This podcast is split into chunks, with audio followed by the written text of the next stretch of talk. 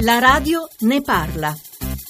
Sono Laura, insegnante della scuola media della provincia di Reggio Emilia, sono un'insegnante precaria attualmente e sto lavorando da settembre, inizialmente mi è stato pagato lo stipendio di settembre e poi invece da ottobre a gennaio non ho visto un euro, poi mi sono resa conto che non ero l'unica in questa condizione. Io mi chiedo a questo punto dov'è tutta questa buona scuola e questa giustizia, se molti insegnanti della mia situazione hanno dovuto attendere diversi mesi uno stipendio che mi è arrivato a scaglioni, però finalmente è arrivato, e altri invece che hanno un contratto a tempo indeterminato. Hanno avuto lo stipendio e in più anche il bonus. Mi auguro tempi, non dico puntuali, ma almeno adeguati.